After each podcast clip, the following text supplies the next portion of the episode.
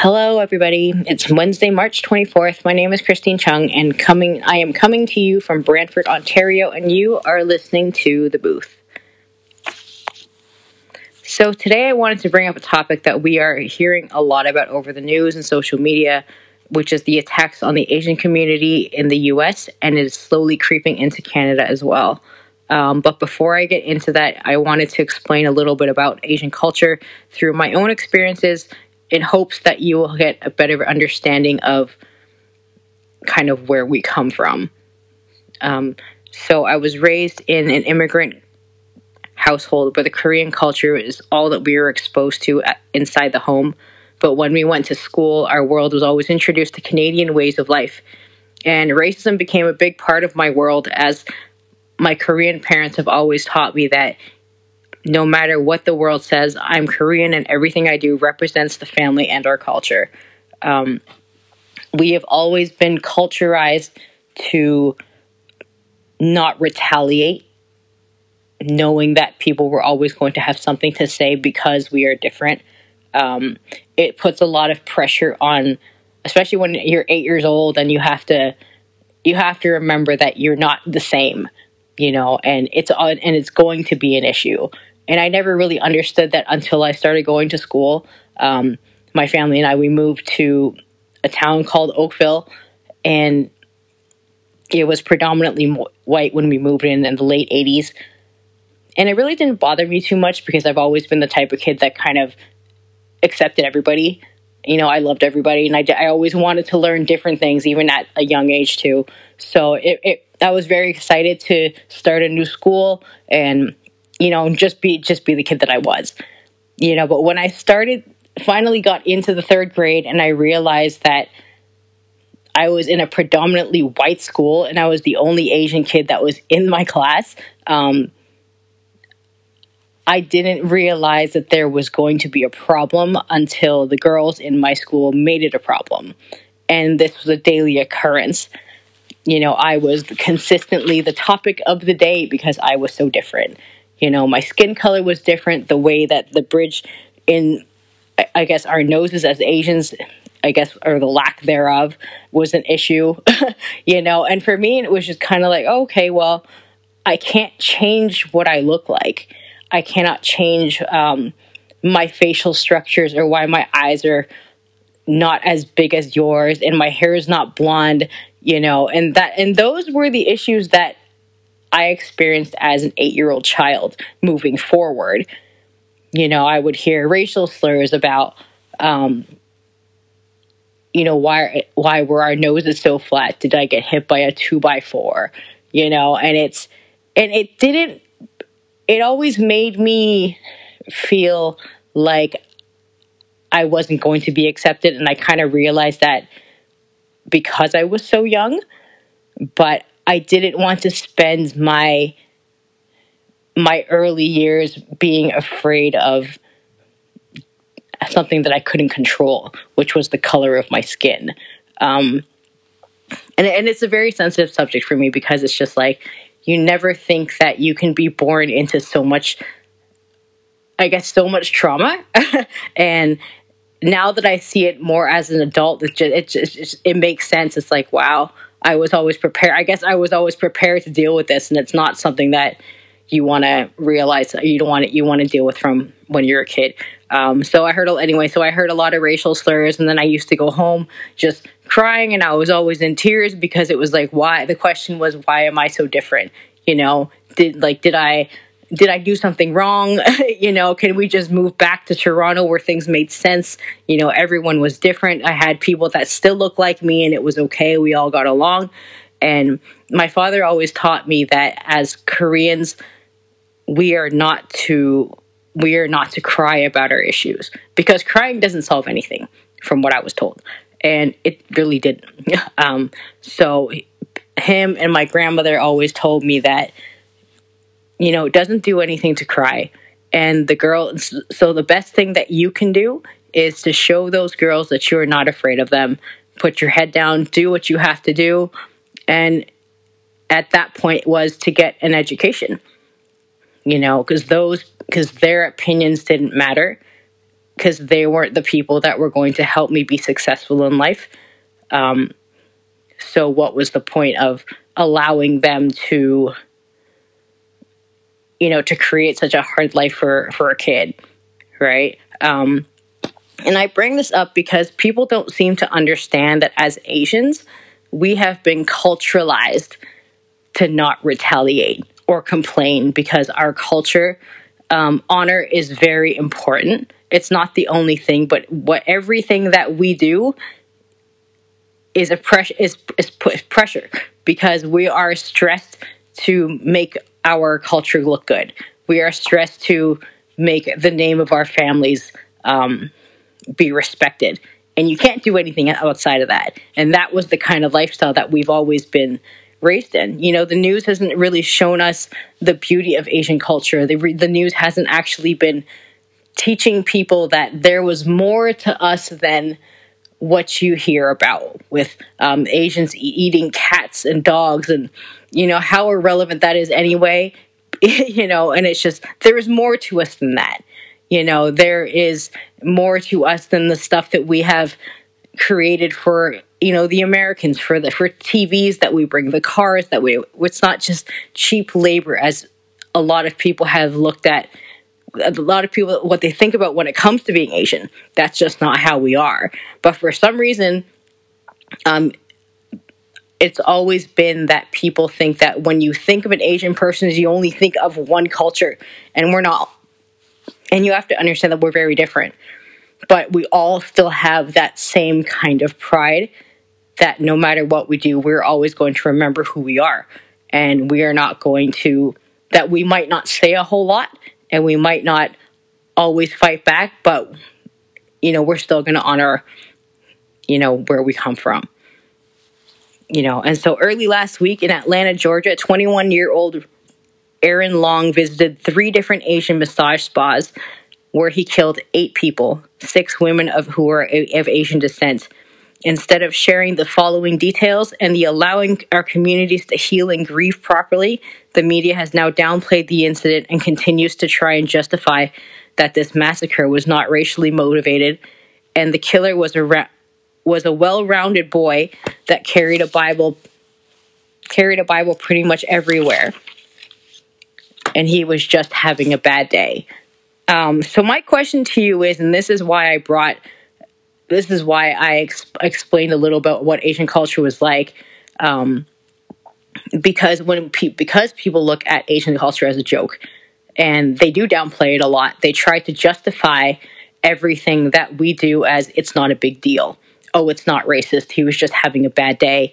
Um, you know, how can a 21 year old kid just out of nowhere go into an Asian spa and you know, go and murder eight people. You know, oh, he had a um it wasn't racist. He was just having he just had a sex addiction sex addiction.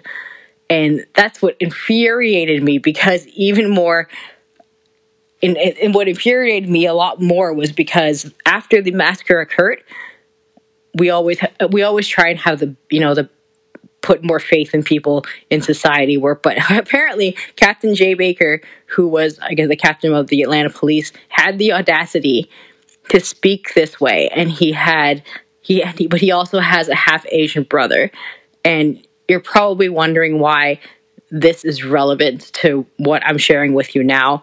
As people of color as of asians we embrace our identity you know we embrace our culture we embrace everything everything it's our own. You know the asians we embrace everything. It's you can't take it from us it's always going to be there. You can't change it period. Um, however one of the things that i always found growing up is like a lot of caucasian people and this isn't everybody you know don't don't come don't come for me. Um, a lot of people they believe that as long as you can find a reason to justify a reason to have to associate having a connection with a person of color your actions are not going to be offensive and it's not going to hurt anybody. You know, but, and I'm giving you an example because I hear this all the time. Oh, well, I'm not racist because my family member's Asian, or I'm not racist because my family member's black. I'm allowed to say those words because my family, because my my friend of color allowed me to. we have given people the free pass to to give uh, let me see to to allow them to think that it is okay to be a person of color by association and to act according to uh, to act and speak like us. And that's not okay. And this is why a lot of people are they don't take us seriously you know i know a lot of people have always said that when i explain my life to them growing up they're always like oh wow you have a lot of relatives who are um, married to people that aren't asian. That's fine. And it's like well then you can't be racist because that's just how it is. You do realize that is one of the most ignorant ignorant explanations that you can ever say to a person, you know, because it doesn't matter who's in my family. It doesn't matter who what kind of association I have with different cultures.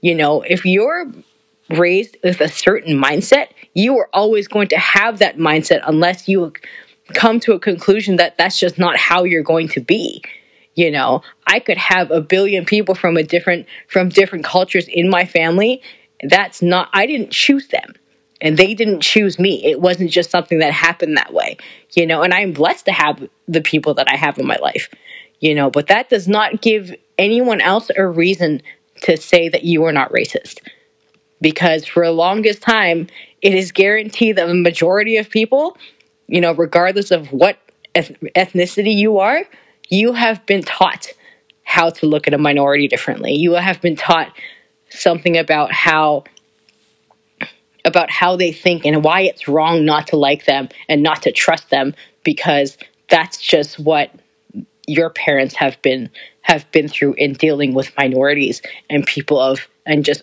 people of color in general you know and i think that's really sad. It didn't really hit me until i started to hear a lot of people saying this to me. It's just like oh oh you're you're fine because you know you have small eyes you probably did whatever. It's like you having to find the audacity to try and justify why you can speak to me a certain way and and think that it's funny is the reason why a lot of Asians now are starting to stand up for what we believe in. You know, because we're tired of it it saddens me because it has taken so many years for the Asian community to actually start rallying together and finding that they do have a voice, you know, and our voice should matter. You know, we are not trying to come against other people saying that we have more problems than you guys do. Um, we don't, we're not going to downplay other cultures, but we want to make it clear and we want to make people understand that we are not we can we're we're not just going to sit here and take it because we've done that already and it didn't work. You know but but we also have to understand that people are fighting that regardless of color and regardless of our culture our religion our gender we are all trying to fight to find common ground so that we can finally live peacefully. Um, and it's crazy that it's taking these drastic measures of having to see people get killed every day to show who's winning when really in the end nobody is. You know and we have to and see because that's what's happening. Racism is now getting so bad that it's just now every group is now pinning pinning against each other. You know the question is always well, why wasn't this group involved when we were going through this, and why wasn't you know they did they didn't do anything for us? So it's like, but that doesn't matter. It's like our situation right now is that everybody is hurting, everyone is losing a loved one, and we have to come together and we have to band together, and that's a, a message that should be should be talked about quite often, if not on the daily, because it's just that's the only way that we're going to ever come to understand each other.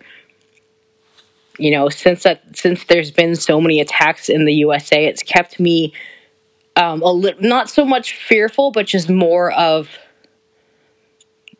more aware of my surroundings. Because before covid started and before people believe that you know it's the asian bug and whenever people look at us and like they I haven't seen it so much in this town, but I do see that it's it just gives you a little bit of it irks me a little bit. So I usually used to walk around town when I go run my errands. I have music on to distract the the noises from you know the background noises of cars and everything else. But now it's just like I have to keep just one earbud in and one earbud out, and then I continuously have to look back to see who's who's walking behind me and because you never know. This is what's happening with society. It's like you are constant in in some kind of fear or trigger that you can't just walk down the street without wondering am i going to am i going to get home okay am i going to get from point a to point b without without getting attacked or having someone say something to you you know the other day i was uh i was in a grocery store and i don't think i've actually told anyone this either i was um buying a few things for the house and there was a man who I guess he, I can't assume that he was a biker, but he looked like a biker, leather jacket, you know, whatever. And he was standing around using a bathroom and he continuously just stopped to watch what I was doing. And me being the person that I am, I kind of just ignored them. I walked away and then I had, and then we ended up crossing paths a few minutes later. And he was standing there with with some people and then i guess he was use he was needing to use the bathroom and all i could hear was him loudly talking, well, if these Asian people would just stop using the bathroom, just use it at their own house, I wouldn't have to be standing here. And he just kind of looks at me and I'm kind of like, um, yeah, it wasn't me. And I kept, I kept it pushing. And that was the first um, encounter that I've had in a long time to realize, okay, well, these people are me. I guess they mean business. They feel like, oh, well, this is, this is the game that we're going to play you know, and and it's ridiculous. It's just it didn't hurt me, but it didn't surprise me either. And it made me really want to sit back and and think about, okay, so how am I going to how am I going to take this experience and not have anger towards people because of the way that they see me now? You know, the COVID and the Asian people are all connected to to bring in the Asian bug, and it's like, okay, um, I don't think that I don't want to I don't want to ever be one of those people that teach others to hate people regardless of what they think and what the news has taught them. You know, that's just not how I am, and I refuse to do that. And I refuse to teach um, even just my future children on how on how to view themselves in society. You know, so I walked away from that from that encounter, and I kind of just put my head down and I kind of walked away. Um, you know, but that's the kind of thing that's happening in our society now. And it's crazy that we even have to, we have to worry about what's happening. Like, how far can we walk down the street? And when are we going to meet somebody who's not going to have the best intentions, you know, when they cross paths with us, you know, and that's just not okay. You know, we shouldn't have to live in fear. And I am a firm believer that I even though now I have to be a little bit more cautious, um, I'm still going to not allow this to to cripple my mind and cripple how I live every day. You know, I don't. I'm not a threat. Asian people are not a threat to anybody, and that needs to be something that people just need to be aware of. You know, so that we're not having encounters like this every day. You know, even though this city that I live in has been very tolerant of what's happening, there are people who uh who don't care for us. And I'm very aware.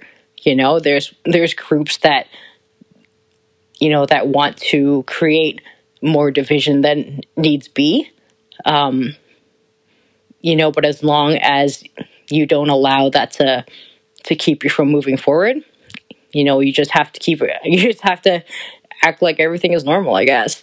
Um, you know, my heart and prayers go out to all the families who have lost someone due to the senseless killings that's been happening in the United States. And I really hope that one day we will come to find peace. And I really want to take a moment and read out the names of the victims of the Atlanta shootings just so that we remember that what the events that happened are now part of our history and it's time to make a change. Um, but also, I want to make it clear that, you know, we just, we're just asking for your support. You know, just stand with us you know, give send us your prayers, do what you really need to do, and just we want to make it. And it's like we're not trying to say that ours our our struggle is worse than yours, you know. But I but we want to say that we want to make it clear that we're that we're hurting just as much as what as as a lot of people are. That we're in a season of grieving over the things that are happening. So I'm going to read the names off, and I hope that you know at least with that we can just give a moment of silence and just remember that this is just how the world is and there's that something just needs to change. So the first name is Hyun Jung Grant, also named also her name is Park Hyun Jung, Yong Ae Yue, Kim Sun Cha, Park Sun Ja, Xiaojie Tan, Daoyou Feng, Delaina Ashley Yuen, and Paul Andre Michels. These are the names that we're going to have to remember, including like, and there's so many other names that you know that come that have lost their lives to racism. You know, and this also shows that racism doesn't prove anything.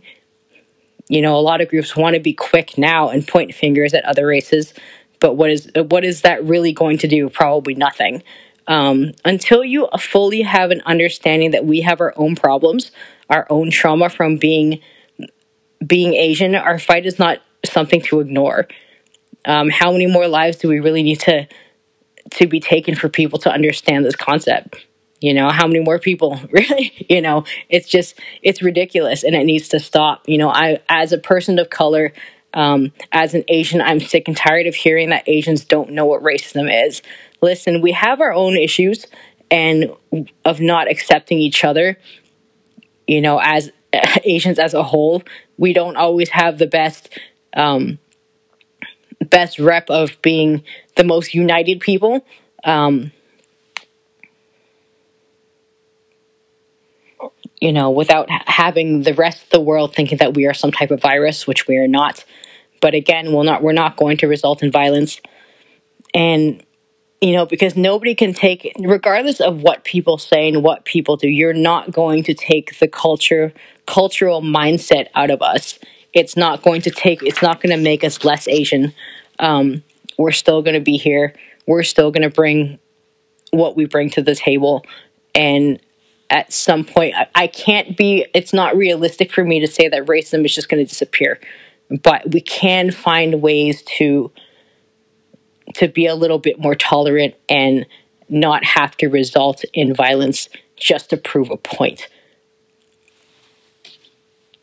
So, in closing, I really want to express the amount of support that you know that people have shown through this difficult time in our lives um, to ask how we're feeling and just to send prayers and prayers of protection over us you know and that's greatly appreciated um, and i really just want to make people aware that